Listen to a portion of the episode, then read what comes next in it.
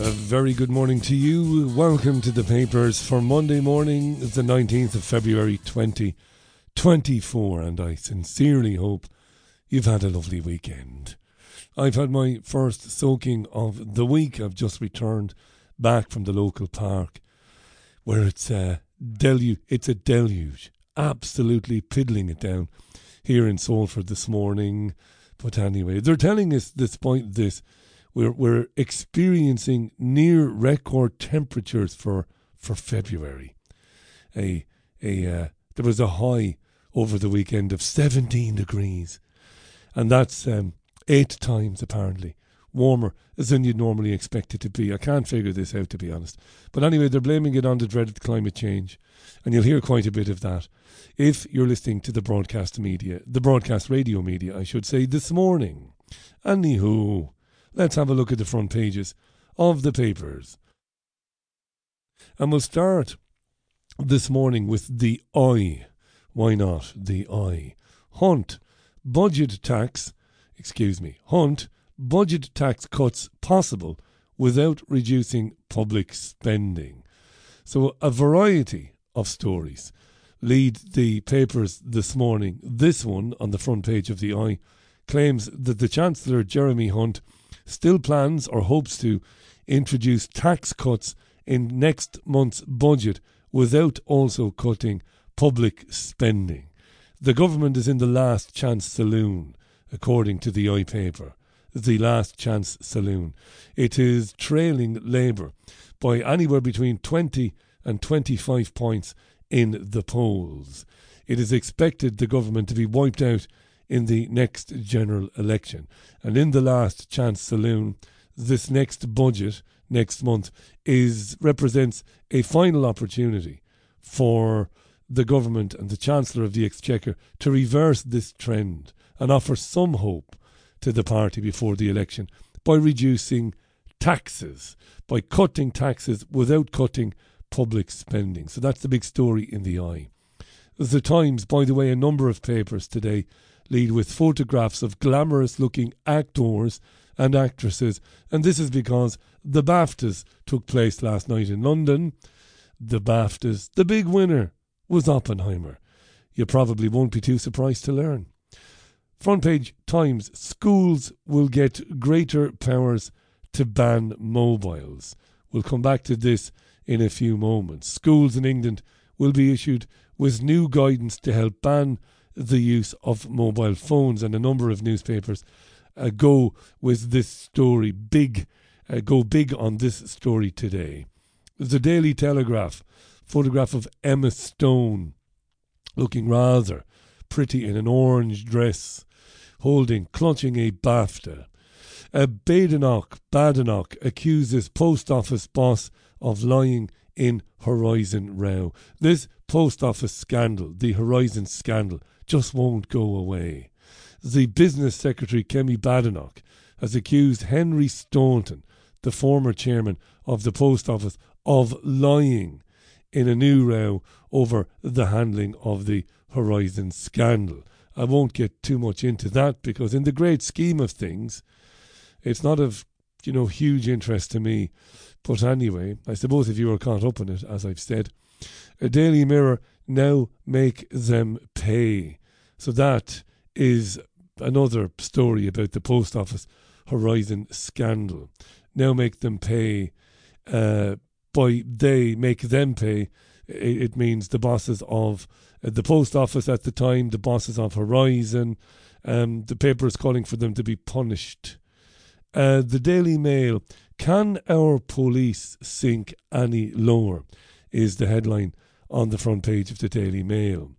It reports, the Mail does, that police officers shared graphic details of the injuries suffered by the 3 people killed in the Nottingham knife attacks in June of last year, and they did this on WhatsApp. The Mail says one officer posted the details on a group of other officers. It says another one sent the distasteful message to his wife and a friend. A gross misconduct hearing is taking place, and this is where the details are being revealed. The families of those murdered in Nottingham say they are sickened upon hearing this. Of course, why wouldn't they be sickened? To learn that the police officers who came to the scene of the murders were sharing around the images of the deceased with friends and wives. It's rather bizarre and disturbing. Of course, Daily Express: the injustice of cancer postcode lottery must end, is the headline on the Express. Ministers are being urged to end the postcode lottery for cancer care.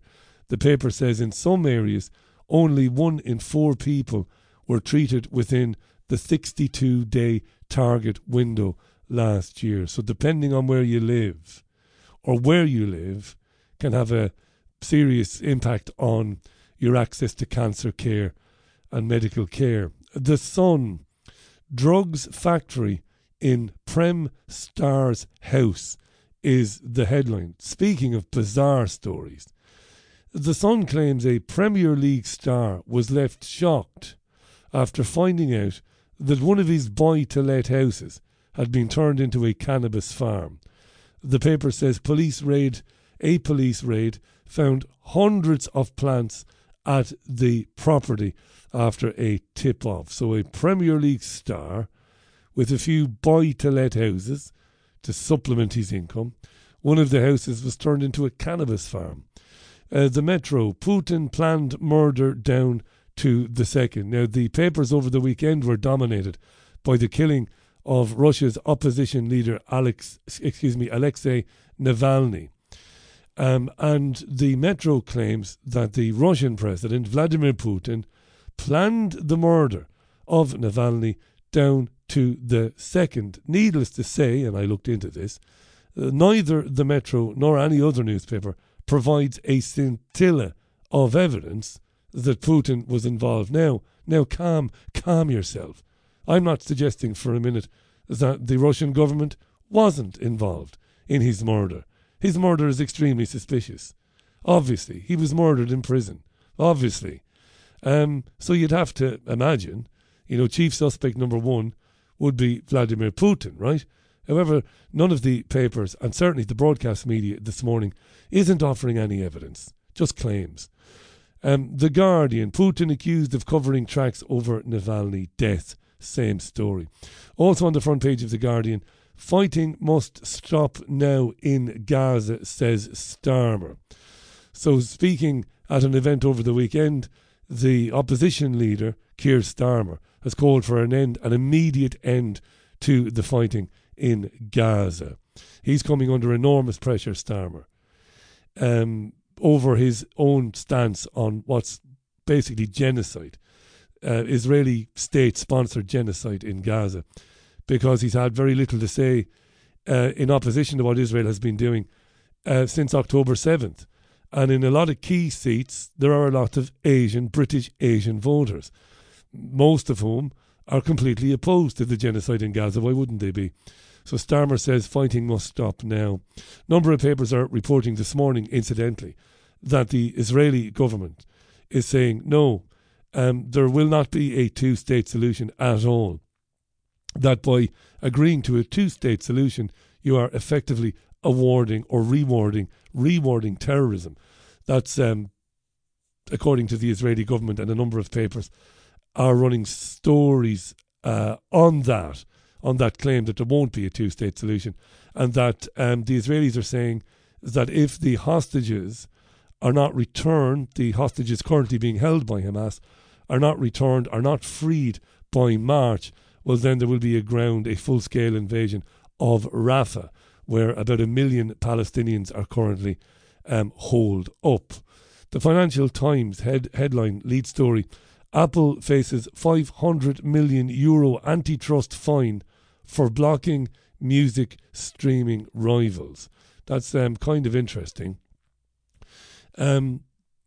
Apparently, or allegedly, Apple prevented iPhones from informing users of cheaper alternatives to its own music streaming services. And that's an antitrust violation. A probe was launched into this after Spotify complained, and the EU Looking into it, Apple is facing a fine of €500 million as a result. As the Daily Star, undead as the dodo. The Daily Star says scientists have cracked dodo DNA and plans to bring the extinct bird back to life. The headline reads, Real Jurassic Park, undead as the dodo. Let's look inside the papers. You're listening to The Papers with me, Richie Allen, for Monday, the 19th of February, in the year of our Lord 2024. Okay, let's go with the mobile phones story. It does feature on many of the front pages today. The Guardian. Ministers confirm plan to ban use of mobile phones in schools in England. So I'll be brief with this story. Guidance has been released or will be released for head teachers, which some unions say include practices that have already been widely adopted. So unions are saying there's no need for this government guidance on mobile phones because most schools or many schools have already adopted many of these practices banning the phones themselves from classrooms. One head teacher has welcomed the Department for Education plan, saying it would help give schools the confidence to make a change which would benefit pupils, but it could meet resistance from parents. The guidance is not statutory, so it offers schools a variety of ways to implement the ban, ranging from an order to leave all phones at home to handing them in on arrival or keeping them in inaccessible lockers or allowing students to keep them on condition they are not used or heard. Ofcom data says 97% of children have one by the age of 12. And this has brought concerns not just about distraction, you know, the kids being distracted by the devices, but the potential for bullying or other social pressure. And what is interesting about this, and I'll finish with this very briefly, or as briefly as I can, is they are selling this idea, the idea to ban phones in schools. They are selling it by talking about how harmful bullying online is for children. And this is I find this incredibly interesting, okay? Because when I was a young man, a very, very, very young man, when I was a young boy, I was taught, and my childhood chums were taught not to put any stock in, not to get overexcited by or upset by something which somebody had said about me or about anybody close to me. We were taught this old sticks and stones thing. And this has gotten lost in recent years. I'll never forget working at the People's Voice in London back in 2013, 2014. So I was approaching my 40th birthday. And I was working with a lot of, I would have said kids, you know, people in their 20s, in their mid to late 20s, volunteers and people who were paid because they'd come out of college, come out of uni with skills, production skills, both sonic, both sound and vision, but also program content production skills. I've made a balls of that, right? People who produce content for programs and people who are skilled in technical production skills. Right, there you go. And I was amazed. I really was amazed at how they could be brought low. I mean, really brought low by comments that were made online. I mean, it really was a big deal for them. And I remember having a discussion about this. You know, we would put our live TV shows would be put on YouTube. And people would go on there and say all sorts of things about the programs and about the presenters like me. I remember these youngsters being absolutely appalled and saying, why does it not bother you? And me saying to them, how could it bother you? How could it bother you? How could it keep you up nights? How could it wind you up? That which is said by somebody, which means a person who means nothing to you, a faceless internet person. How could it bother you? But it did, it really did. And rather than ban phones in classrooms I'm not saying phones are good for children, they're not good for children. But in terms of the bullying thing, why would they not teach children? Is that it really doesn't matter what some stranger thinks of the clothes you're wearing, or what some stranger thinks of, I don't know, the content you have put online, the dancing video or whatever. Why not teach them this? As we were taught when we were kids, the only people whose opinion matter to you or should matter to you are the people you love and the people you spend your life with. It's madness, isn't it? Online bullying. Why are we not teaching children it doesn't matter a damn? How could it matter to you what some muppet who might be in some other country, whom you'll never meet in your life, says about you? But anyway, so that's how they're selling the ban. You know, online bullying is a big deal for kids. Well, teach them it doesn't matter then, as we were taught many years ago. There's a disgusting story in the Times. Headline, transgender women's milk, just as good for babies, says NHS Trust. Now, there is no such thing as a transgender woman. There isn't. It's gobbledygook. It is bollocks. It is meaningless language. A transgender woman is a man. More often than not, a gay man who just cannot come to terms with the fact that he is gay.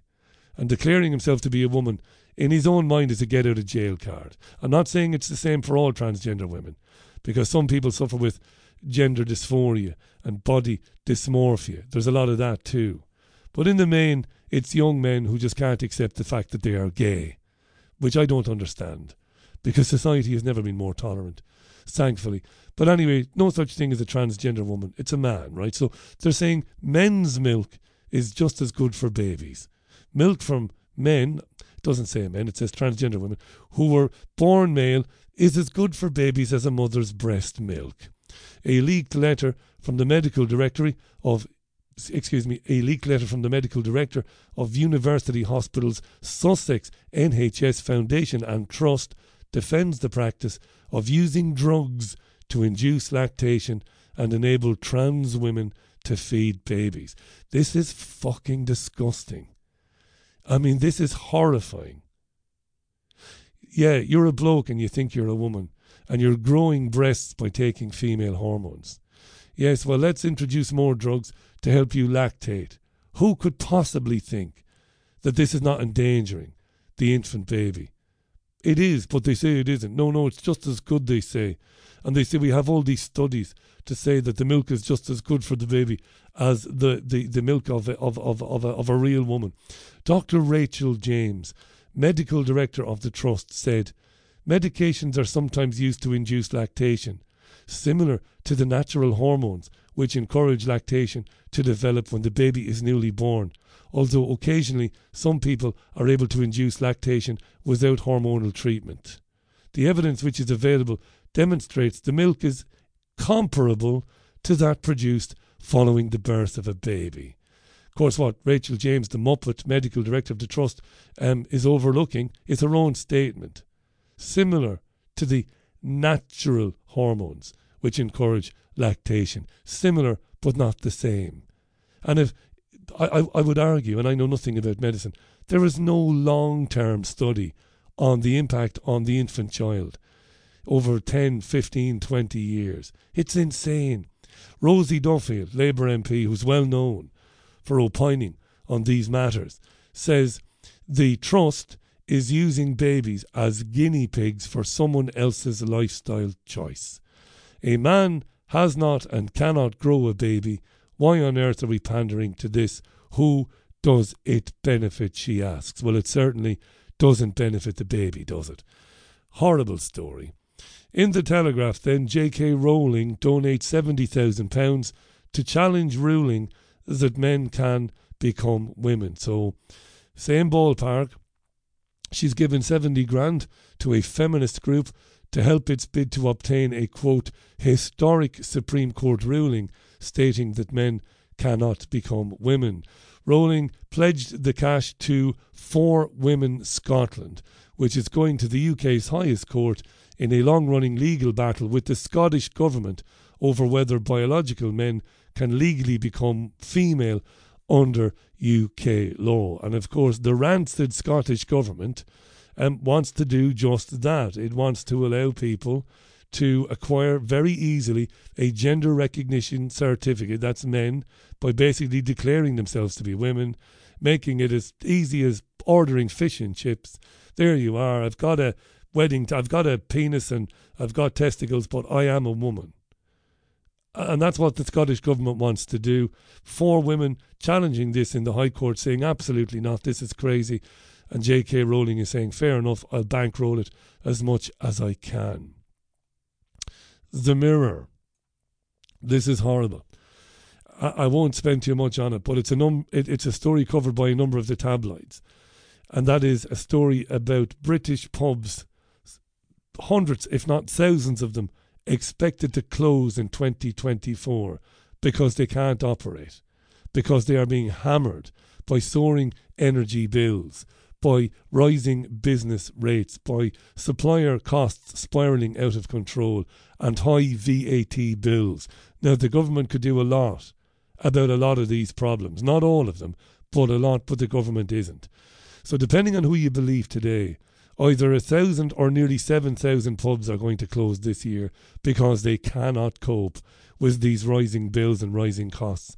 It's terrible. It's something we've gotten into many times on the Richie Allen show. The importance of the pub in the local community and the devastation that will come about if so many pubs close.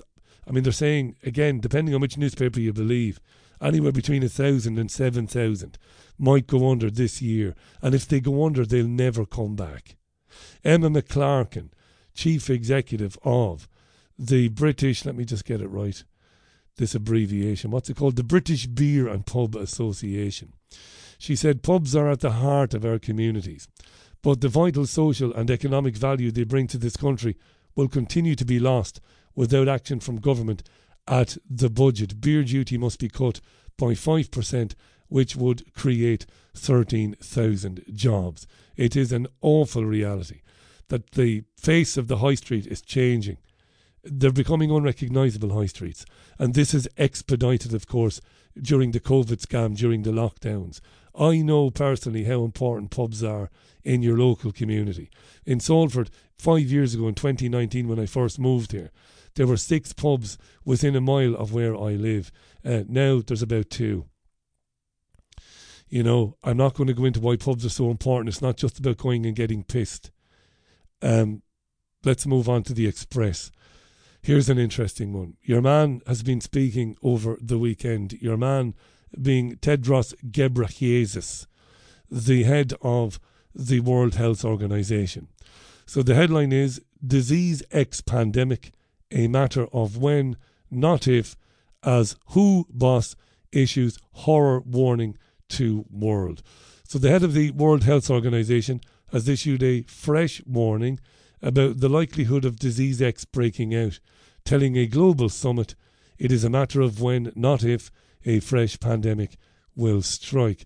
Speaking at the World Government Summit in Dubai, WHO Director General Tedros Ghebreyesus gave a similar warning to one he issued in 2018, that a pandemic was likely, and he was proven right after the coronavirus outbreak spread worldwide, killing millions of people, says the Express. Do me a fucking favour. It didn't kill millions of people or anything like it. Critics, including Mike Pence, argue the legal, that's the former Vice President of the United States, argue the legally binding treaty would transfer sovereignty to a global organisation and represent a power grab. Ghebreyesus dismissed such suggestions as categorically false. Yeah, as he would do. And speaking at this summit in Dubai, he said, he basically appealed for the signing of the pandemic treaty, as we call it. The world isn't prepared for a pandemic, he said, and yada, yada, yada. We need to improve surveillance. We need to improve capacities in vaccine production. You need to give us the power to run these programs in the event of another pandemic. Need to take it out of the hands of national governments even, blah, blah, blah.